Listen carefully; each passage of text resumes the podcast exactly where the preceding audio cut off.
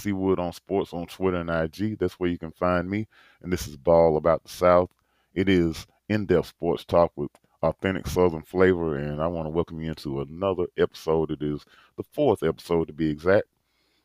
And this episode, we are now on Apple Podcasts. So if you listen on Apple Podcasts, please drop me that five star rating. That is, if you think I deserve it. I'm not going to tell you to sit there and drop it if you don't think I deserve it. Let me know what you think about the show. And if you like it, if you dislike it, on all those good things. But if you like the show, if you're enjoying the content that you're hearing, please let someone else know, share it, do all those good things, like, subscribe. Uh, we're also on Google Podcasts, Amazon, just about anywhere you can think of. iHeartRadio over there as well. Anywhere you can think of, you can hear Ball about the South and little old me talking about sports here on a weekly basis. So, yeah, I'm just uh, happy that you uh, thought enough of me to join me for a few quick minutes here and talk some sports and chop it up. Anyway, man, let's get into this past weekend of football that we just enjoyed. Uh, it was a really good weekend.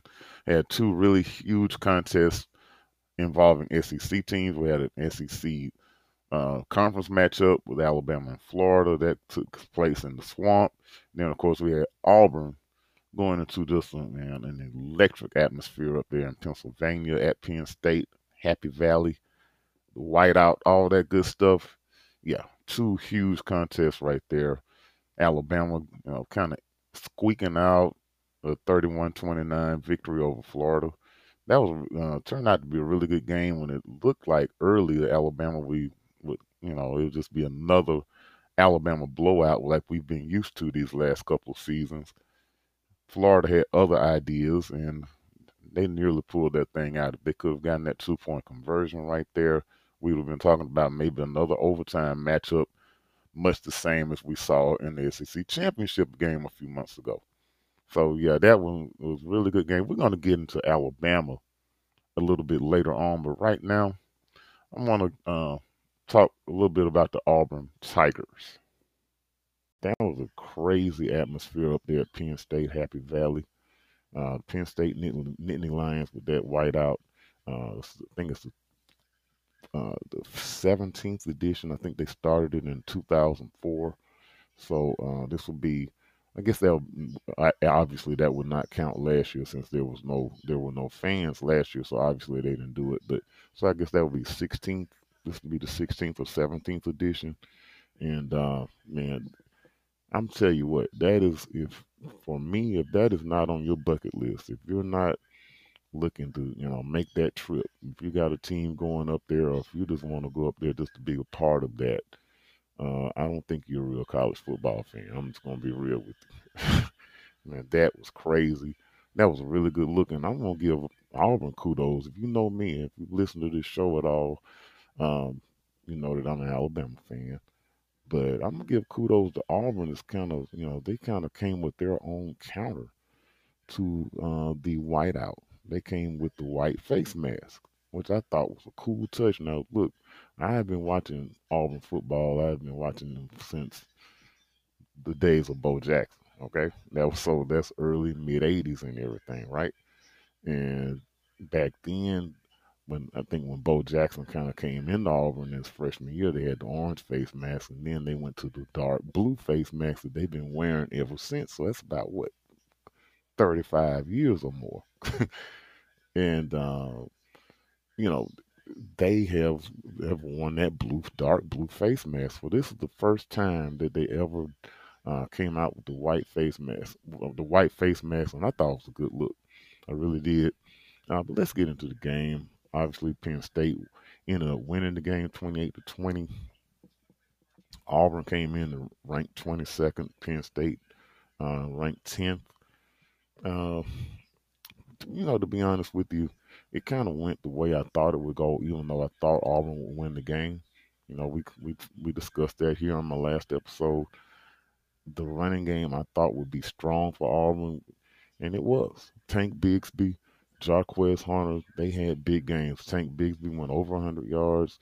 Jarquez Hunter went uh, close to 70, 67 yards, I think it was exactly. This is the I mean, you saw him hurdle the guy on that last run to get them down inside the red zone, to, um, you know, get them down around the ten yard line on that on that really last, uh, you know, really turned out to be their second to last chance because obviously they did Auburn did get the ball back there at the end of the game. And it's, you know, it was kind of desperation time, but of course they ran out of time. Uh, they couldn't, you know, got got down to what about the 25 yard line, but they were unable to get the ball in. But that drive before that, Jarquez Hunter made that that uh, leap over uh, the Penn State defender and got down the sideline to the 10 yard line, set them up first and goal, and Auburn could not get the ball in the end zone. They could not punch it in. And that, you know, that along with the uh, flea flicker that started the second half, where uh, the guy from Auburn fumbled the football, gave it up to Penn State. Penn State had the short field. They ended up scoring, making it 21 to 10. Turned a 14 to 10 halftime deficit to 21 10 just right out of halftime. Those were the two biggest instances of the game. Auburn lost the football game in those two instances. And, uh, you know, it, it, it's, you know, again, I thought that they would be able to run it enough that maybe it would overshadow anything that Bo Nix did or Bo Nix was unable to do. But unfortunately for Auburn, that was not the case. And, and here, here's the thing. Uh, you know, Kirk Herbstreit, of course, they were on the broadcast there with ABC and everything. Um, he really praised Bo Nix, you know, pretty much all night from what I could tell. And I mean, I'm not saying Bo Nix didn't have a good game. I mean, he played okay, but it was just okay. That was kind of the issue. There was nothing, you know, there were he really made no big plays himself. He he um, you know, he made a couple passes here and there, but none of those passes really turned into um, big plays that that determine, you know, if Auburn scored or not. Not not really. And you know, of course, it came down to that. Like I said, that that drive where Hunter made the uh, leap over the Penn State defender. The play, it was either the the the act, the prior play or the, the the the second to last play before that run. You know, Auburn with the ball on around the 34 yard line. It was this was kind of you know kind of a microcosm of what I'm talking about. Bo Nix drops back to throw, and he has uh, Demetris Robinson, number zero, I'm, he's not wide open because he's he's beat his man. He's beat the corner. Okay, but he does. The corner does have safety help over the top, but it was a window that Bo Nix should have been able to get the ball to him. If he gets the ball to him, it's a touchdown. And you're looking at the game being 28-26 with Auburn going, you know, for a two-point conversion to tie the game. And this is still with six, six, seven, eight minutes to go in the game. I'm not sure exactly how much, but it wasn't the, you know, even if Auburn scored the, the, the touchdown and let's say they missed the, uh, they did not get the two point conversion, there would have been time for Auburn to come back down and, you know, stop Penn State, get the ball back, and maybe kick a field goal. But instead of throwing the ball toward the, toward the inside, which would have been Robertson's right shoulder, Bo Nix throws it to his left shoulder. He throws and throws it out of bounds. Okay, and the, the ball. I saw someone on Twitter making, you know, saying that Bo Nix's deep ball looks like a punt, and that's exactly what it looked like. Because in and from the 34 yard line, I mean, I guess you know once Bo Nix drops back, it's, that's what about a 40 yard pass down to the goal line, 40, 45 yards or so it did not have to have that much air under it. Robertson had beaten his he had beaten the corner. Again, he did have safety help over the top. He did, but there was enough of a window that Nix should have been able to complete that pass. Robertson did not know where the ball was because he was looking for the ball to be on the inside, and the ball was thrown behind him. He couldn't he couldn't locate the ball because the ball was thrown so so horrible. So you know, those were the things that really hurt Auburn in that football game. I thought they did everything they needed to do. They controlled a lot of that game as far as the running game was concerned. But that flea flicker, I don't know what was up with that. I, I didn't didn't really like that call. They didn't get enough plays from Bo Nix. No, he didn't do anything to beat them. He didn't have any interceptions or, uh, you know, big, you know, big fumbles or anything like that, or just, you know, nothing like that. Nothing to really beat them.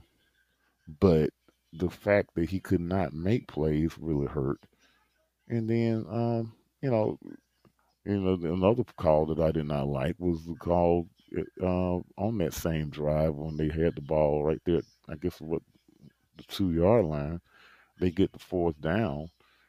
And you know the, the thing about Bo Nix is we heard about him coming out of high school, Pleasant Valley, Pinson Valley High School, right here, here right outside of Birmingham. We were told that he was athletic enough. He was a guy that could run the option, he could run the RPO, and you know in that situation, I thought they should have gave him something where he had an option to, to run it or had an option to throw the football. And they they call a fade from the two yard line to a guy that's about six foot tall. And I mean, it, it, I could could have seen that call if maybe they were throwing it to the far side of the field because they were set up on the right hash mark. I could have seen it maybe if they were throwing it to the left side, but it was just too short a field to throw that pass. And then I don't know. This to me should have been something where they got Bo Nix out on the outside, gave him an option to throw it or run it, whatever was open, and it was just a bad call. So anyway, Auburn, you know, pretty good performance up there at Penn State, but not enough as they go down 28 to 20. And uh, yeah, this this is one of those things. We'll see how Auburn does going forward. A lot of tough games for them remaining as we get into the SEC season. But yeah, it was, you know, again, a really good game. That atmosphere was something. So yeah, it, it was really entertaining. And uh, yeah, that's it's going to, Penn State whiteout is definitely on, on my bucket list. And uh, yeah, we're to see how we're to get to one of those one of these days. Um, we're to get into my game ball from the SEC really quick. Ole Miss Rebels winning their game over the weekend 61-21 over the Tulane Green Wave. Tulane had been scoring like 50 points or more per game, and they were shut down by the Rebels. The Rebels 61 points, 600, seven, almost 700 yards of offense. And to be honest with you, Lane Kiffin called off the dogs in the third quarter. But Matt Corral, Matt Corral, seven touchdown passes, three passing, four rushing incredible football game. He was uh, he is an obvious choice for the game ball from the SEC for me. I mean, uh, Matt Corral again. I like I've said in previous uh, episodes, I think he is absolutely the best quarterback in the SEC, and he showed that again uh, Saturday night. Now again, it's it's two it's Tulane, and don't worry, we're going to get to see him against much better competition really soon. Uh, Ole Miss is off this weekend, but they go to Tuscaloosa next weekend. and we're going to talk a little bit more about that as we get into this episode. Uh, we're going to talk a little deeper into Alabama and that Alabama Florida game. Uh, who can beat the Crimson Tide?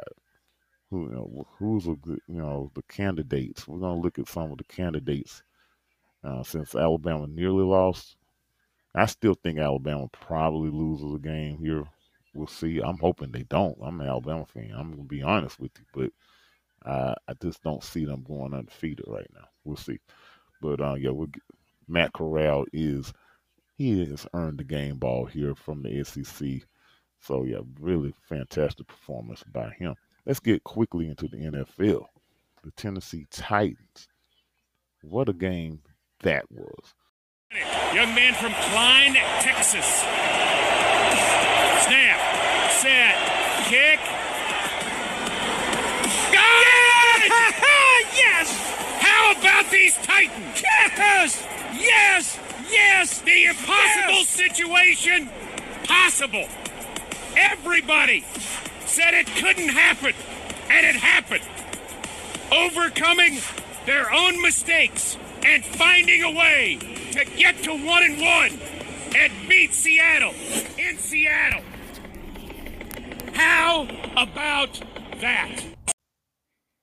How about that is absolutely correct. what a comeback by the Tennessee Titans, coming back from two scores down, 30 to 16 there early in the third quarter. A lot of the same things going on that we saw last week against Arizona. Uh, Russell Wilson picked up where Kyler Murray left off, throwing deep balls, and the Titans secondary look, looking totally lost. Derrick Henry, absolutely nothing going on on the ground. Ryan Tannehill getting hit like crazy again. He hit, he was hit, I know, six times in the first half. I think a total of nine times in the game where he was hit by uh, the Seattle Seahawks front seven and everything. Man, just everything that you could think of going wrong. Even though the Titans were moving the ball, they had uh, Julio Jones going early in the game in the first half. Julio went over 100 yards in the first half. As a matter of fact, he should have had a touchdown but the referees took that touchdown away from him with you know it was a rule that I had never heard of. Okay, now he got his right foot in, fine, but his left foot came back and he toe tapped, which to me should have been a touchdown. Look, he got the right foot in, and then he toe tapped, and for me, to me at that point, the catch should have been over but the heel of his left foot dropped, and the referees claimed that the heel came down out of bounds, so his total foot, his entire foot, did not come in, in come in come down inbounds, so they called it an incomplete pass. Now, you know, for me, I thought it should have been a touchdown, but you uh, you know, whatever. Okay, that wasn't the only bad call in that game. In overtime, Russell Wilson was absolutely uh, if if if he wasn't sacked in the end zone, he was definitely in the grasp. If it wasn't in the grasp, uh, it should have been intentional grounding. He threw the ball, you know, toward the right sideline over there, which of course, if it's intentional grounding and he's caught in the end zone, of course, that's a safety. Neither one of them were called, so they allowed Seattle to play. And of course, you know, you know the rest. Of the Titans went on and were able to kick a field goal and win the game, but still, you know, two really uh, bad calls that the Titans got going for them, going against them. And uh, uh, thank goodness it did not cost them the football game. But yeah, I mean, everything that looked bad last week was the same things were happening this past week, this past Sunday. Derrick Henry last week he had nine yards at the half. Didn't do much better than that in the in the first half in Seattle. But in the second half, Derrick Henry got loose. Three touchdowns. He ended up with 182 yards on 35 carries. The Titans were able to get their ball control going and keep and they they were able to keep Russell Wilson on the sideline. And thank goodness they I mean they until those last couple of drives in the fourth quarter and that one in overtime, Tennessee had no answer for the Seahawks. None whatsoever. So and this and that gets back to basically what I said in my NFL preview show a couple weeks ago. I was like, the Tennessee Titans, if nothing else, if you know, if they're not going to be explosive, which I think they should be, and they showed that they could be explosive the, on Sunday, but with Julio Jones, AJ Brown, both of those guys on the outside, two physical receivers that have good size on them, and then you look at that running game, the physical running game, the physical running uh, of Derrick Henry, then you know they they should be a chain moving machine, and that's exactly what happened Sunday. They were able to keep Seattle's offense over on the bench, and they were able to take over that football game. They outscored the Seahawks twenty four to uh, six the rest of the way after being down twenty four to nine at the half. So man, again, that, that was a it was a fantastic win. Anytime you can go into Seattle, you can find you can get a win in front of the um, the twelfth man, the way Tennessee did on Sunday. Yeah, you're doing you're doing something. I mean, yes, you know, full disclosure, yes, Seattle's defense. Seattle's defense has holes, big time. Now, one hole is they they don't have a hole. One place they don't have a hole is number fifty four okay, Wagner is, I mean, this dude was unbelievable on Sunday. And if if it weren't for him, you know, Tennessee probably would have blown the Seahawks off the field. But Bobby Wagner was incredible. And uh but other than that, I mean, this dude is basically holding up that defense by himself. The secondary is, not really good. Uh, Julio torched them. Uh, they didn't even need AJ Brown though. They he only had three catches on nine targets. Um, you, you know, 128 yards receiving from Julio on six receptions. And uh, of course, I just went over what Derrick Henry was able to do to 100, 182 yards. He was also able to um, hit them up on, on basically uh, in the passing game as well. Derrick Henry had 65 yards receiving. So, um, yeah, Seattle has a lot to work on defensively, but the Tennessee Titans sold you and they sold everyone that kind of doubted them over the last week. You know, after that performance last week against Arizona, there were people doubting Julio Jones. Was this the best move for the Titans? Should they should they have made that trade? You know, we had people doubting Derrick Henry, even though yes, there you know, we knew that there were problems with that offensive line, including of course Taylor Lewan, who really had a horrible game last week trying to block Chandler Jones. So Taylor Lewan actually sat out this week in uh, this past game, uh, this past week against Seattle, and it it it didn't matter. It did not matter. And also there were questions about Ryan Tannehill. Uh, and I think we all saw that Ryan Tannehill, when he gets time to throw the football, first of all, he can make plays with his feet. But when he gets time to throw the football, if he can deliver it from the pocket, this dude can put the ball on the money. And that's exactly what happened on Sunday afternoon. So fantastic win for the Titans. Next up for the Titans, the Indianapolis Colts. So while the Titans were, you know, trying to, you know, stay away from being 0 2, you know, they wanted to stay out of that dungeon because we all know, oh, you know, being 0 2 gives you a lot less shot at making the playoffs and all that good stuff. Well, the Indianapolis Colts are in that dungeon. They lose to the Rams 27 24. And now they have to go to Nashville and play the Tennessee Titans on Sunday. And it's looking like, well, they're going to have to do without Carson Wentz because he was unable to finish the game on Sunday. And now it's looking like Jacob Eason is going to be their quarterback for the foreseeable future. So it's not good news in, in, in Indianapolis right now. Now, this is the thing that you know, we were, kind of afraid of. And I, again, I I picked the Colts to win this division. I, you know, I went back and forth between them and the Titans. I thought it was really going to be really close. Wouldn't have surprised me a bit to see either one of them win the division. But um, I kind of went with the Colts. And uh, now, you know, depending on when Carson Wentz is going to be back, depending on if he can stay healthy when he does get back, there's a lot of questions about the Colts right now. So, yeah, should be an interesting game nonetheless in, on Sunday. Uh, that is a 12 o'clock kick there in Nashville. And uh, yeah, this that's very, very important game for really for both, for both teams because even if you're Tennessee right now, even though you get the win against Seattle, you, you obviously you can't afford to lose a divisional game if you can help it, especially at home. So yeah, that was great obviously, my NFL game ball, I don't have. I mean, there was no need to even research. There's no need to kind of go through the, some of the other games. Basically, I give out my game balls with from the NFC South and AFC South teams, or a player from an SEC team.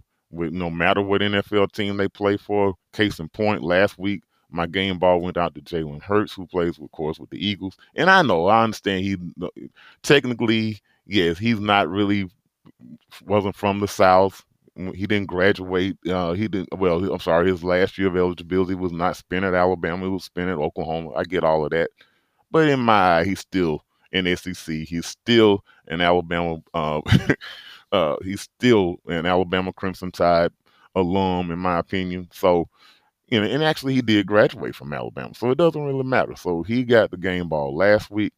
This week, we're gonna give it to another Alabama player, and you know it's gonna go to Derrick Henry. 35 carries, 182 yards, three touchdowns.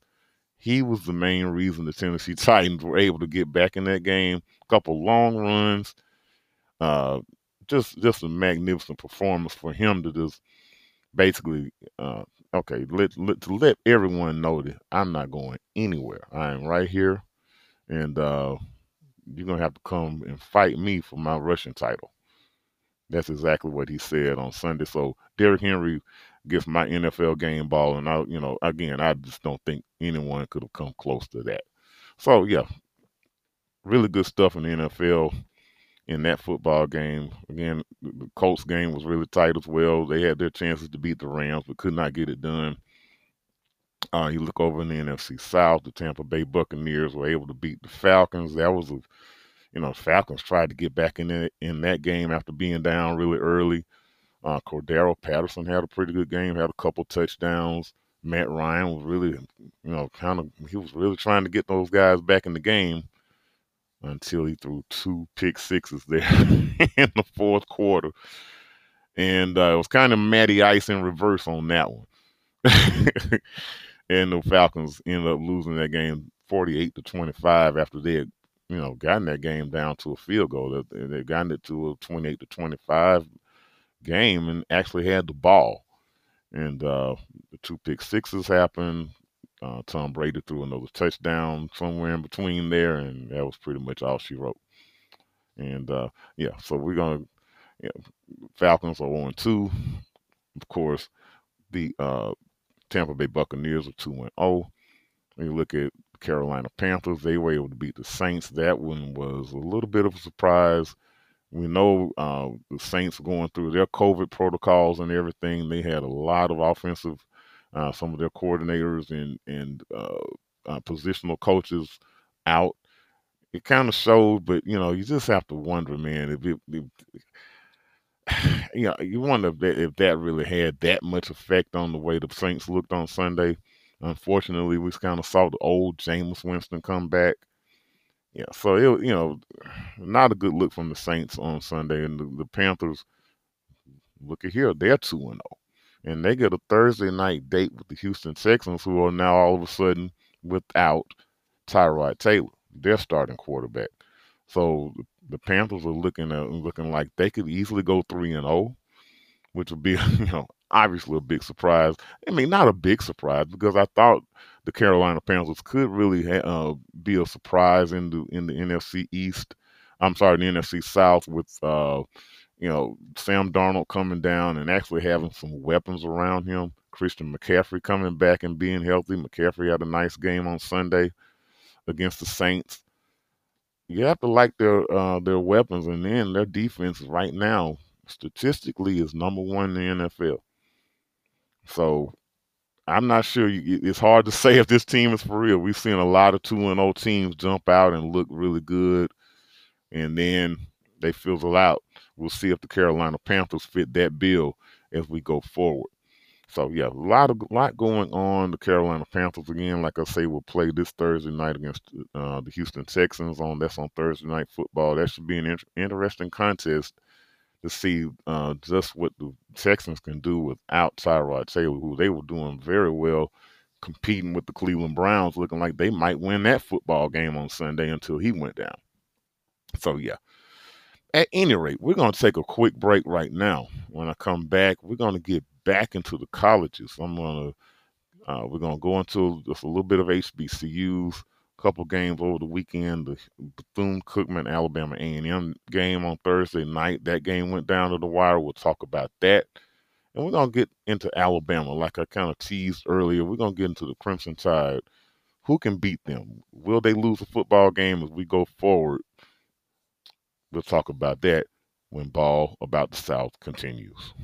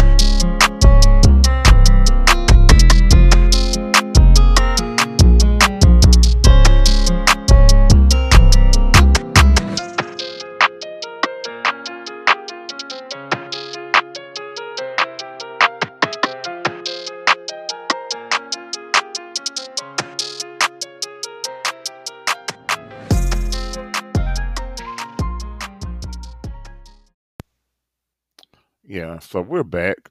Uh, second segment here of episode four of Ball About the South. And we're going to get into a little bit of the HBCU ranks right now. We had a couple, uh, really one conference game in the SWAC, and that game was on last Thursday night. Bethune Cookman playing host to Alabama A&M. Alabama, Alabama A&M being the uh, champions, uh, coming off of the spring season. Bethune Cookman uh, basically coming in with FAMU from the MEAC into the SWAC. They uh, it turned out to be a really, really good football game, despite the fact that A&M jumped out, kind of like Alabama did in their game against Florida. Alabama A&M jumped out 27-13 in that football game. They were leading at halftime. And we know how Alabama A&M's offense is rocked and rolled. I mean, this Alabama A&M offense is the best, or at least one of the best in the SWAC, one of the best in all of HBCU football, and I, and in my opinion, probably one of the best in FCS football as well. And you know, they they put up those 27 points really quick, and then they got really stagnant in the second half. And I think you have to give a lot of credit to that for to um, Bethune Cookman, their uh, their defensive, uh, you know, their schemes or whatever. They really made some adjustments there second half and only gave up that one field goal late in the in the fourth quarter. That kind of sealed the deal for Alabama A and M. Uh, again, kind of looking back at that football game a little bit, it was really sloppy. That's the thing that I noticed. It did rain some in that football game. Alabama, Alabama A&M put the ball on the ground far too many times. They had far too many penalties, and uh, they allowed Bethune Cookman to hang around a little bit. Then I think a little longer than probably they should have. Uh, you look at you know some of the stats in that game. Aqeel Glass, you know the quarterback for Alabama A&M, he uh, threw for 234 yards. You know, pretty good game for him. That's you know that's kind of average, maybe even below average for him. And again, I, I probably stressed I've stressed this in prior episodes. You got to see this dude play if you have not seen him. You, um, you know, chances are you probably had Tampa Bay and uh, not Tampa Bay. That was two weeks ago. Uh, more than likely had the, um, the Thursday night game, Washington and um, the New York Giants on last week. But you know, while this game was being played on ESPNU, and you know, the SWAC game is or uh, HBCU game is going to be played. I think most Thursdays. I'm not sure it's going to be every Thursday in that time slot, around that seven, eight o'clock slot or whatever. But most Thursday nights, you're going to catch an HBCU game on there, and that game was A&M and Bethune Cookman last week. And uh, again, I just think you got to check out this dude, Aqeel Glass. Uh, Glass made some just crazy throws last week and uh, this dude has the speed, he has all of those good things. So if you haven't checked him out, man, he is a definite NFL prospect. Now I'm talking about this dude. I think should go in the first two or three rounds, in my opinion. That's just the way I see it.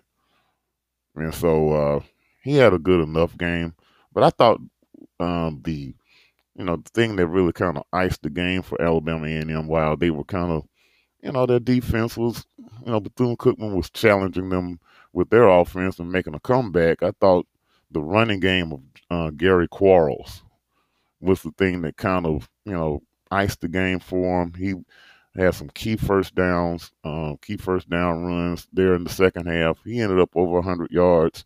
And uh, actually, my, my game ball for the HBCU ranks – We've given out one to Aqeel Glass so far. We gave out one to Shedeur Sanders last week.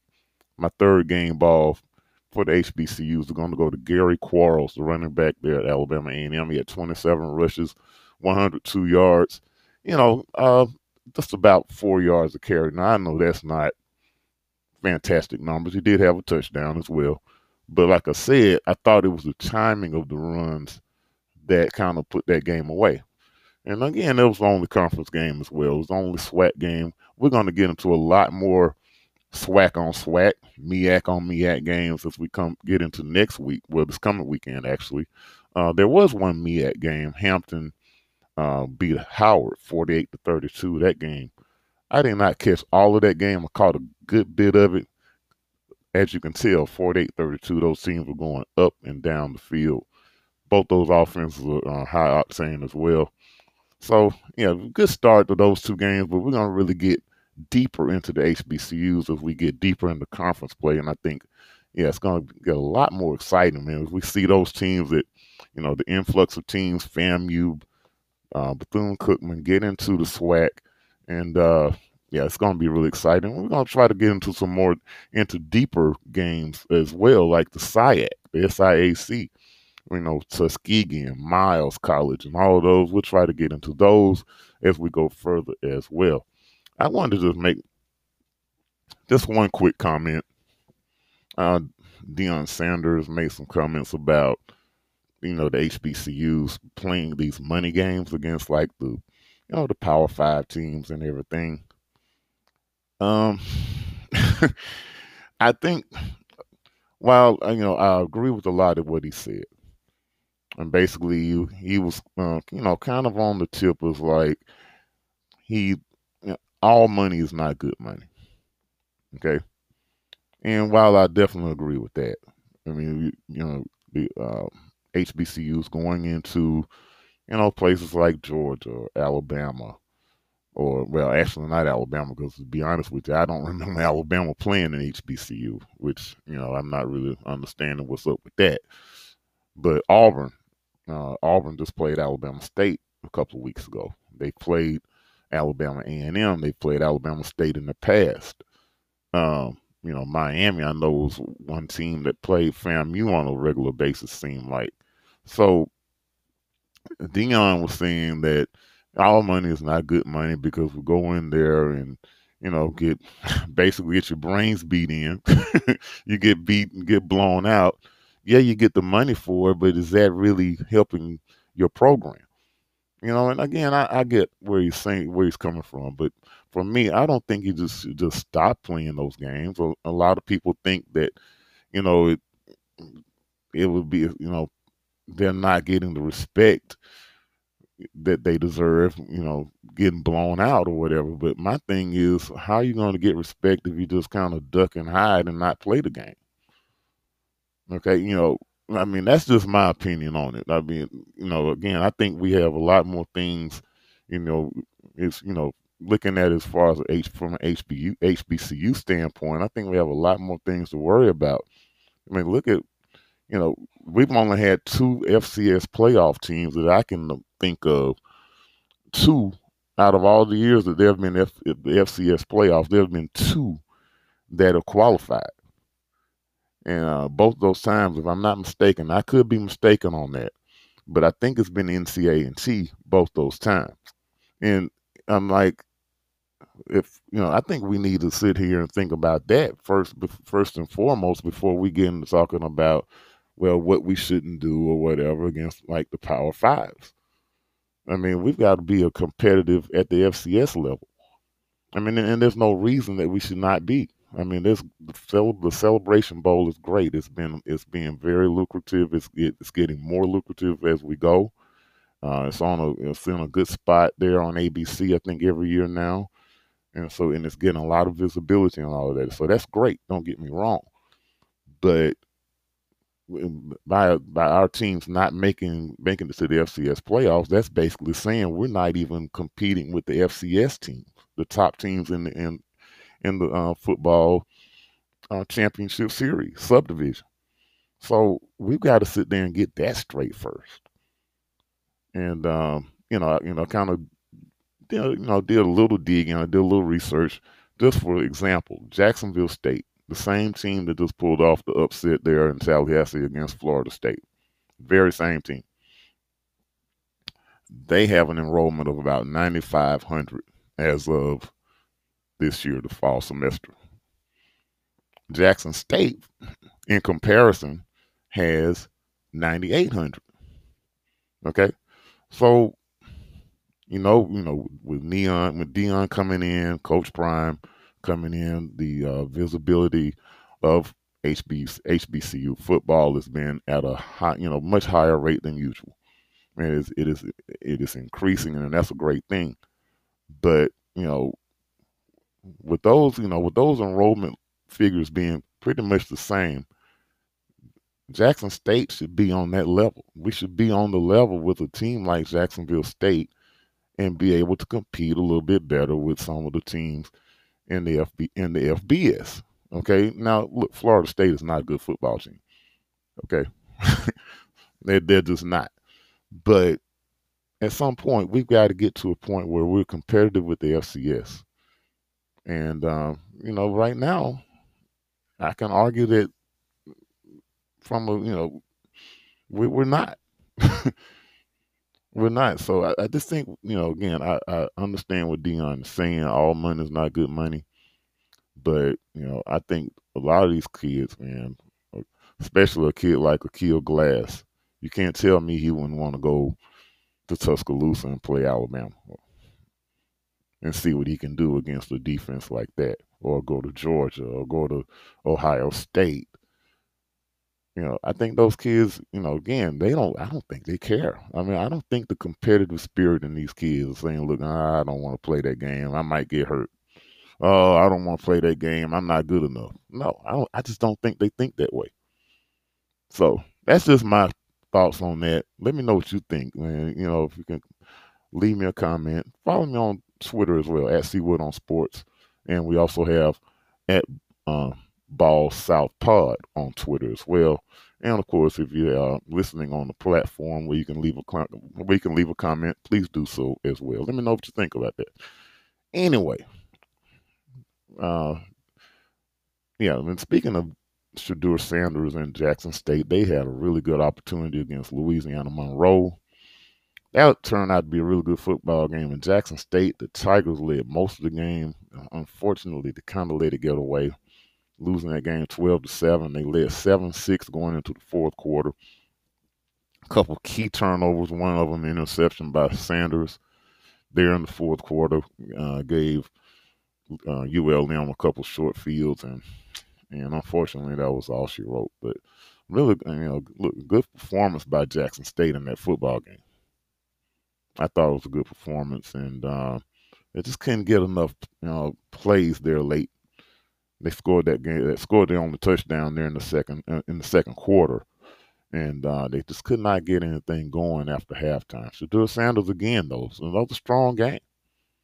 And this dude showed his elusiveness. He showed that he can throw the ball uh, on the run outside the pocket. He was good inside the pocket. Uh, I mean, I'm liking what I'm seeing out of this dude. And again, that Jackson State defense to me is legit. I, that is going to be a fun football game when, when Jackson State gets to play Alabama A&M later this season. I'm I cannot wait. I think right now I'd have to say those are t- two teams. Just looking for what we've seen so far, maybe those teams are the two best teams in the SWAC. So yeah, I'm looking forward to all of that. And uh, anyway, we're gonna take another quick time out. We're gonna get into Alabama. We're gonna take a quick look at them, who can beat them going forward. I'm not really sure, but I'm gonna give you a few ideas when I get back. This is Ball about the South.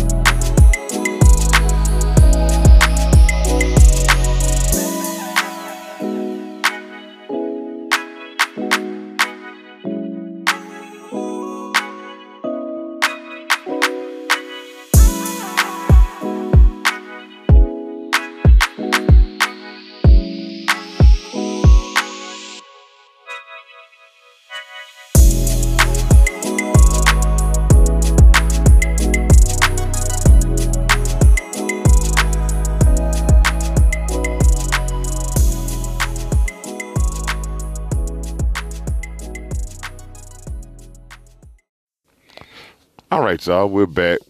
Ball about the South. Uh, the uh, podcast episode number four moves on. And man, I'm glad y'all could join me. Like I said earlier, I really appreciate it.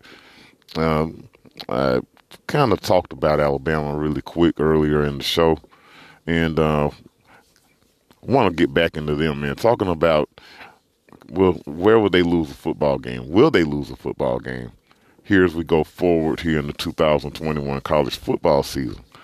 Um, again, I, I, think there's, you know, they have a lot better chance of losing one than a lot of people might think. And I think uh, definitely a lot better chance of losing one than people thought before Saturday afternoon happened in the swamp. You know, they came out game one at over there in Atlanta Mercedes Benz Stadium and they jump out the first four or five times they have the football against Miami and they they put the ball in, you know they they score each time. Uh, I think you know just really just going up and down the field against the U, a top 15 team at the time. The thoughts that everyone had at that time was, yeah, this is this is another Bama blowout, which it turned out to be. I mean, it was another Bama blowout. The U looked totally overmatched, and you know the thought was, okay, this is a top 15 team. They're in the ACC a lot of people are, you know, expecting some big things from Miami this season. If this is what Alabama's going to look like, I mean, you know, uh, new out three, three new offensive linemen across the front, new quarterback, new running backs, new wide receivers. I mean, basically three starters returned off of that football team that won the national championship last season, and they come out and don't miss a beat. And so that you know that was the thought game one. But you know, if you really kind of look closer to that football game, would have known that Miami probably wasn't quite as good as a lot of people had them to be.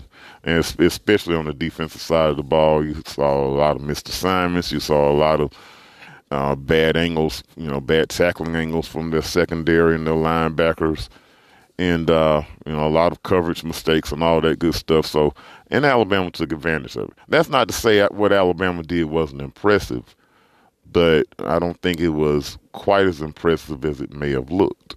And now we're seeing that Miami is still struggling.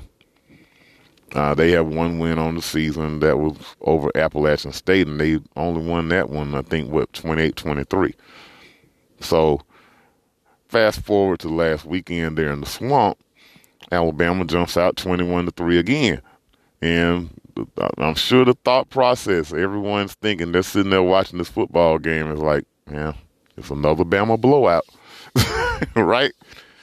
And again, Florida had a totally different idea of what was going to take place that Saturday afternoon. And um, again, I, I just think that some of the you know some of the thought process of the players is the same process, same thought process that the fans had. I think when they got twenty, they got up twenty-one to three. I'm not gonna say they thought the game was over, but I think they relaxed a little bit. And that's not, you know, it's not taking anything away from Florida. We all know what Dan Mullen can do offensively. We all know that he has been the QB, the QB guru. Uh, you know, look at all the quarterbacks that he has brought along, including, of course, Dak Prescott, who right now is looking like one of the better quarterbacks in the NFL. Uh, he schemes offensively as well as anyone does. So, Alabama, you know, once he got, once Florida got going, once they got some confidence about them, they made it 21 to 9 there at the half. They were able to carry that momentum into the second half and Alabama was never really able to get that momentum back. So, you know, that momentum can can be a crazy thing sometimes, especially when you're looking at a crowd of about ninety thousand fans that are screaming screaming their lungs off right in your face. So that's what Alabama faced Saturday. That's not to make excuses for them, but I think some of the overreaction from Alabama, and really to be honest with you, the, the overreaction nationally has not been you know, it's pretty much been minimal in my opinion. The overreaction has been within the Alabama fan base. I mean, it's been within, which is totally ridiculous. It's, it's, you know, I'm an Alabama fan. I've made no bones about that here on this podcast, but I try to be as objective as I possibly can. Uh, look here, man. This fan base is, is embarrassing at times. I'm just gonna put it out there. I mean, it, it is totally embarrassing. It, uh, leave it to you know if you listen to this fan base on Twitter, you know, various message boards, wherever you you know, wherever you look at sports on your social media and all that good stuff, even in the news, you'd have thought Alabama not only lost that football game Saturday to Florida, you'd you'd have thought they were playing Florida International, Florida Atlantic, or even Florida State, right? Uh, you know, you would have thought they were playing that game. Not only did they lose it, you would have thought they were playing one of those teams instead of the 11th ranked team in the country in front of 90,000 fans. I mean, and it's just it's just ridiculous. This is the same team that you know has lost two games in the last two seasons and three in the first three games this season. They went 13 and 0 last year, 10 and 0 in the regular season against all SEC opponents. They win the uh, SEC championship game, so that's 11 and 0. Then they win the two games to win the national championship. 13 and 0, and they went. Uh, they only lose twice the year prior, 2019, which just happened to be one of the best teams we've ever seen, the LSU Tigers of 2019, who went on to dominate and win the national championship. The other loss was a two point loss with the backup quarterback, Mac Jones, at Auburn by two points, 48 46. Those are only two losses in close to two years now. And in, in Alabama, a lot of Alabama fans' eyes, it's time to fire the defensive coordinator. Uh, there need to be players benched. Nick Saban is losing it. You know, he's losing uh, grasp of uh, how to coach defense. He's losing grasp of how, you know, this football team and all that good stuff. Really?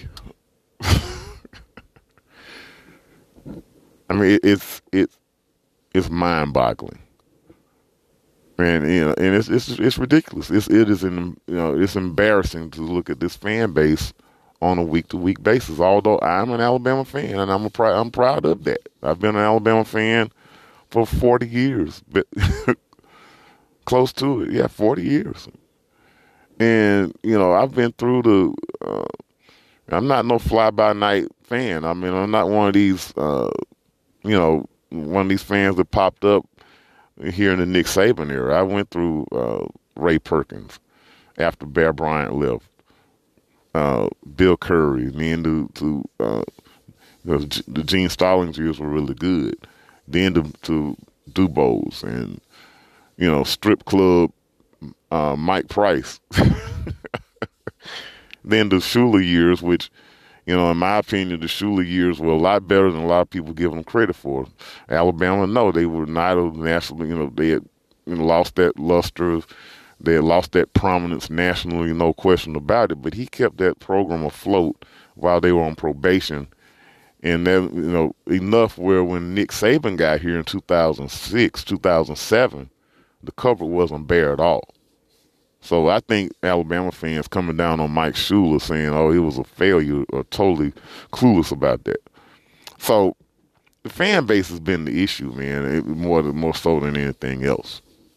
But again, like, you know, going forward, I think you sit there and look at this football team. Obviously, games that pop off of the schedule everyone looked at Texas A&M. They circled that game because it's being played in, at uh, College Station there at Kyle Field. Everyone looked at Texas A&M being a top six team in the country coming into the season. Yeah, yeah. Obviously, it's still that's a threat, but I don't think it's as, much of a threat as it was because the Aggies have some major quarterback problems. Zach Calzada, who, who took over for Haynes King, is not looking uh, you know, looked okay, but you know, I, I don't think. I think there's definitely uh, room for improvement. I think you look at their offensive line. I think there are issues there. They have the weapons. I mean, they have the skill players. You look at uh, Isaiah Spiller. You look at Ainias Smith. You look at um, their tight end, uh, who, who's really uh, a guy that can beat you down the seams and everything. They they have everything that you need, and and they're pretty good defensively as well.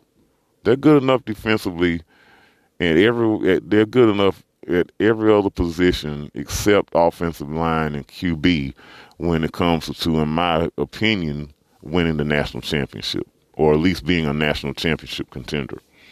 I think, and if you don't have those two things, though, I just don't know how. Even with Alabama maybe not being a team right now that's clicking on all cylinders, I'm not really sure how you pull that off. I think you look further down the line, you look at LSU. I mean, I think you have to go that go to LSU to find another team that make it hang in. Maybe Mississippi State. They're starting to play better. They were robbed in that game at Memphis the other day. They should be undefeated.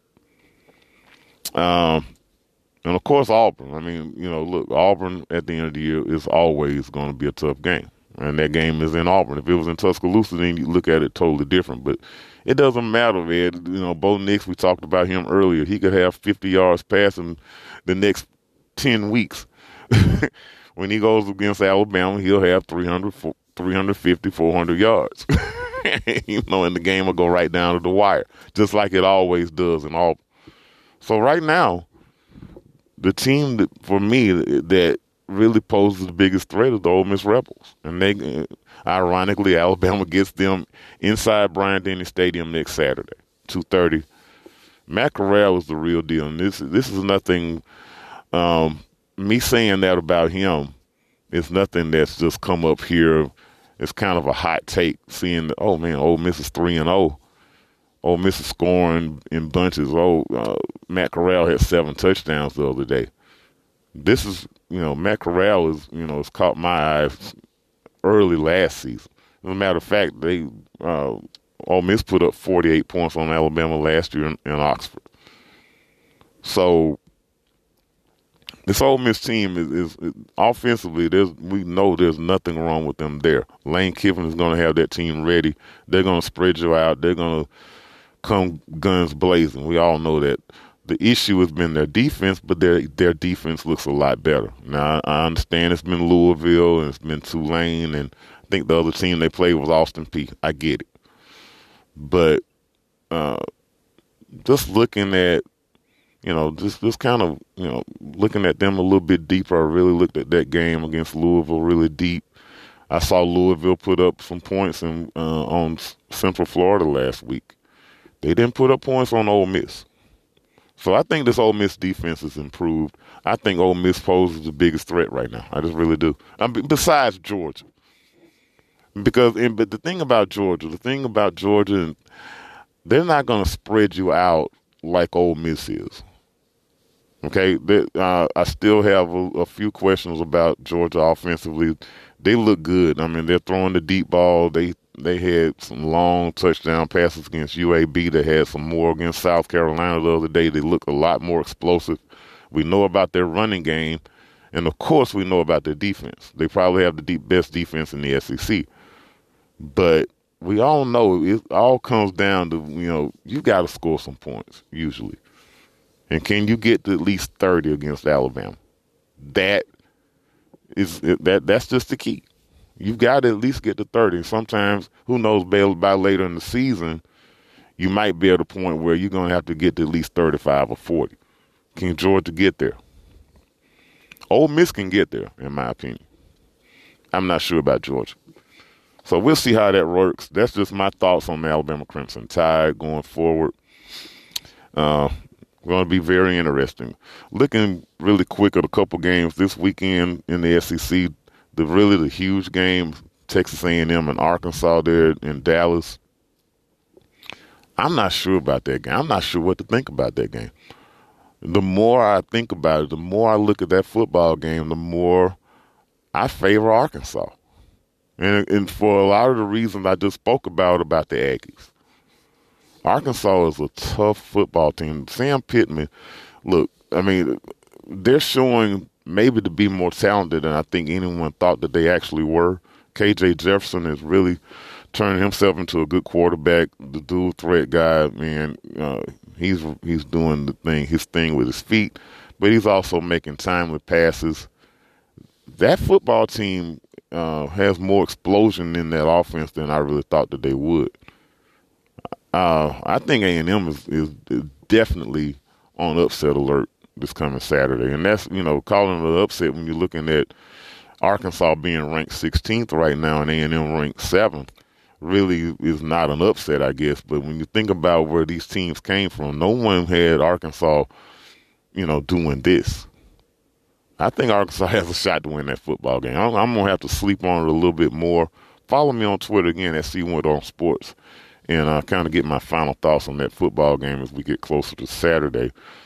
Um, you know, really, that's again, that's the big game across the SEC. Kentucky's at South Carolina. That's an important game in the East. Kentucky, you know, kind of slept. You know, they had a sleepwalk period the other day in their game, um, barely winning.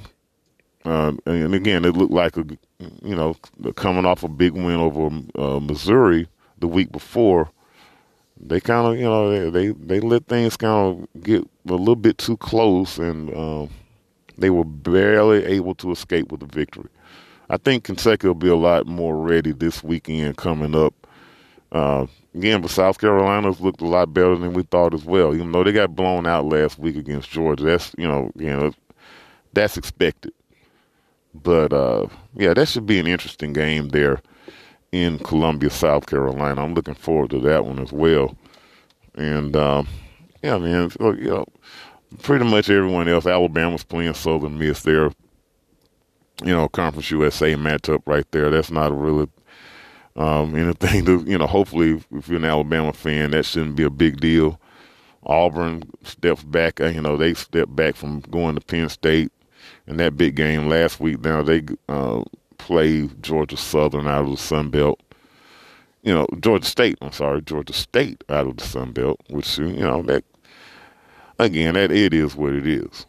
Now, not much going on in the SEC besides A&M and Arkansas. That is the huge game of the weekend, and uh, we're definitely going to be tuned into that one. Uh, looking at some of the games across the NFL, AFC South, we talked a little bit about Tennessee and in uh, well Indianapolis visiting Tennessee. Uh, will Carson Wentz be able to play? I don't think so. So we're looking at Jacob Eason being the guy in that game. Um, you know, again, we'll see what happens. We'll see what happens. Uh, Indianapolis needs that game very badly. Obviously, they could be looking at zero oh and three, and then, uh, you know, losing the divisional game at the same time. Uh, the game, uh, so we'll see how that rolls. We'll look at the big games in the NFC South again. Well, we'll, look at the Texans. They have their game against the uh, the Carolina Panthers tomorrow night. Uh, that should be an interesting game. You would think the Carolina Panthers should have a distinct advantage. Uh, obviously, they're a lot, you know, they're a little bit better health right now than the Texans. You know, the Deshaun Watson thing, and now, of course, Tyrod Taylor going down. It's hard to see Houston winning that game. So I would, I would definitely expect Carolina to go to three and zero, oh, which would be pretty doggone good. I don't know if anyone would have thought that. Um, you know, uh, another game there, really the bigger game in the NFC South, the New Orleans Saints and the New England Patriots. How about Mac Jones going up against Tom Brady? I'm sorry, not what am I talking about? Not how about Mac Jones going up against Jameis Winston? I'm looking for, you know, I, am I'm waiting for that game as well. But Mac Jones and, and Jameis Winston, it's it's going to be interesting. I think we're looking at a um, a game where it's probably going to be really low scoring. Um, New England right now, they're not taking many chances with Mac Jones. But you know what? In a way, they really haven't had to. And they they had they were in position to win the Miami game. Damien Harris ended, ended up fumbling the ball late in the game. Down, uh, they were in scoring range where they could have taken the lead right there. Um, you know, they they they really didn't haven't had to have him throw the ball downfield. They didn't need it against against the Jets as Zach Wilson. You know, and that and that's kind of ironic how that worked out. Zach Wilson, the fellow rookie quarterback with the Jets, threw four interceptions, and you know he was recklessly recklessly throwing the football into traffic, and uh, it was just a totally ugly performance. So New England kind of playing it close to the best right now. It's just, I think it's the best thing for Mac Jones. I think it's the best thing for the Patriots as a whole right now. They, I mean, they haven't had to push the envelope, and they may not have to push the envelope again this Sunday against New Orleans. Yeah, so we'll look for, um, you know, better things going forward here with Mac Jones. We'll see just how he progresses as the uh, you know as the season goes on. Looking at other games, we'll uh, kind of jump over to the NFC South. That's there's a you know pretty big game, in my opinion. New Orleans Saints and the New England Patriots, and I think this is where I I had kind of I guess kind of the brain fart. kind of got a little tongue tied talking about Mac Jones was playing Tom Brady this weekend. It's not this weekend. Mac Jones again playing the New Orleans Saints. The game I'm thinking about the Tampa Bay Buccaneers and the LA Rams. Matthew Stafford will be playing against Tom Brady. and I think that's going to be a pretty good duel. Uh, the Rams looking pretty strong in their first two games. Uh, two uh, beating the Bears on that Sunday night football and then beating Indianapolis there in Indy last Sunday. Looking pretty impressive. And again, I've, I have the Rams winning the NFC West. Uh, again, I think it's a really good you know, slightly over the 49ers and Seahawks. But nonetheless, I think that uh, Matthew Stafford could be the difference. Now, the difference between Matthew Stafford this season and Jared Goff the last few seasons. Of course, I mean, again, you know, Jared Goff did lead them to a Super Bowl, okay? So that's not to say he couldn't have gotten them back there. But I just think where those two quarterbacks are right now, I think that Matthew Stafford could be the difference of getting the Rams again to win that division, and then to uh, you know the difference between them being a wild card team last season where they were bounced in the first round to a team that goes a lot deeper this season and becomes a Super Bowl contender. So that's just kind of my thoughts on that. The Buccaneers, of course, you know, Super Bowl champs. Uh, we'll see what they have for the Rams on Sunday afternoon. Tom Brady is is looking the part. Man, it's, it's un- unbelievable. This dude has been in the league 22 years, and really, the maybe even the crazier part of that, that football game takes place in L.A. Tom Brady, this will be his first game ever in Los Angeles. Now, you know, I get it. L.A. has uh, not had had many teams and all of that. They haven't had an NFL team in all these years, but that is insane to sit there and think a guy, you know, Tom Brady, has not ever played a game in L.A. At least not, you know, there's never been a Super Bowl in L.A. Of course, I guess that'll change with the new stadium there and everything. But man, that is insane to think about. you know, the goat. There's a lot of a lot of people are going to call him, and I mean, I can't argue with him. I mean, my goat was Joe Montana until we saw Joe, uh, Tom Brady do what he did a couple seasons ago, and then of course come back and do it again last year, win the Super Bowl at this age is ridiculous. So, yeah, that's going to be a great football game. I think everyone's looking forward to that. I know that I am. You know, of course, we're going to come back. We'll recap it next week as we uh, get into the new episode of Ball About the South again. Uh, so again, a lot to look forward to this weekend, man. I'm really looking forward to all these football games coming up. Uh, yeah. So anyway, I want to thank you guys for hanging out with me for a little while again. It has been fun as always. Uh, we're just kind of getting this thing started. We're gonna move this thing ahead. We're gonna add some things to the show. We got a lot to look forward to. We've talked pretty much all football the last couple of weeks. We're gonna get we're going to get into some baseball here in the next week or two as the regular season closes out. The Atlanta Braves and Tampa Bay Rays should be good to go for the playoffs. The Tampa Bay Rays already are clinched uh, for the playoffs. They should be clinching the division here shortly as well. So they, you know, Tampa Bay should be good to go. The Atlanta Braves kind of the same deal, but they're to, you know, they have to wait a little bit longer to clinch the division and all of that. But uh, they should be right where they need to be when the playoffs start, and we're to be right where we need to be covering those playoffs as well because it's going to be an exciting time. I'm looking forward to uh, October. It's going to be really great. And then, can you believe we're only about a month away from the NBA tipping off?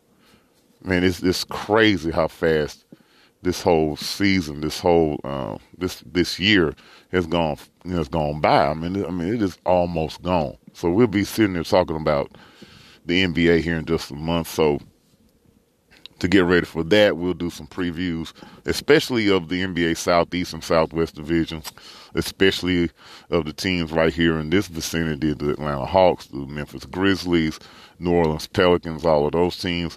But we'll talk a little Orlando Magic, you know, them being in the Southeast division. We'll talk a little Houston Rockets, them being in the Southwest division with the New Orleans Pelicans. The, the Rockets are actually my favorite team. So that's kind of be right up my alley and uh, we'll get all of that going here in the next few weeks as we get closer and closer to tip off of the 2021 NBA season. Again, I want to thank you. Uh, please like, subscribe, do all those things. Let someone know if you do like the show. Let someone know about it. Hit me up with that five star rating on Apple Podcast. And man, I just really appreciate you tuning in. And we'll be back at you next week, same time, around the same time. and uh, Ball About the South is out. Appreciate it.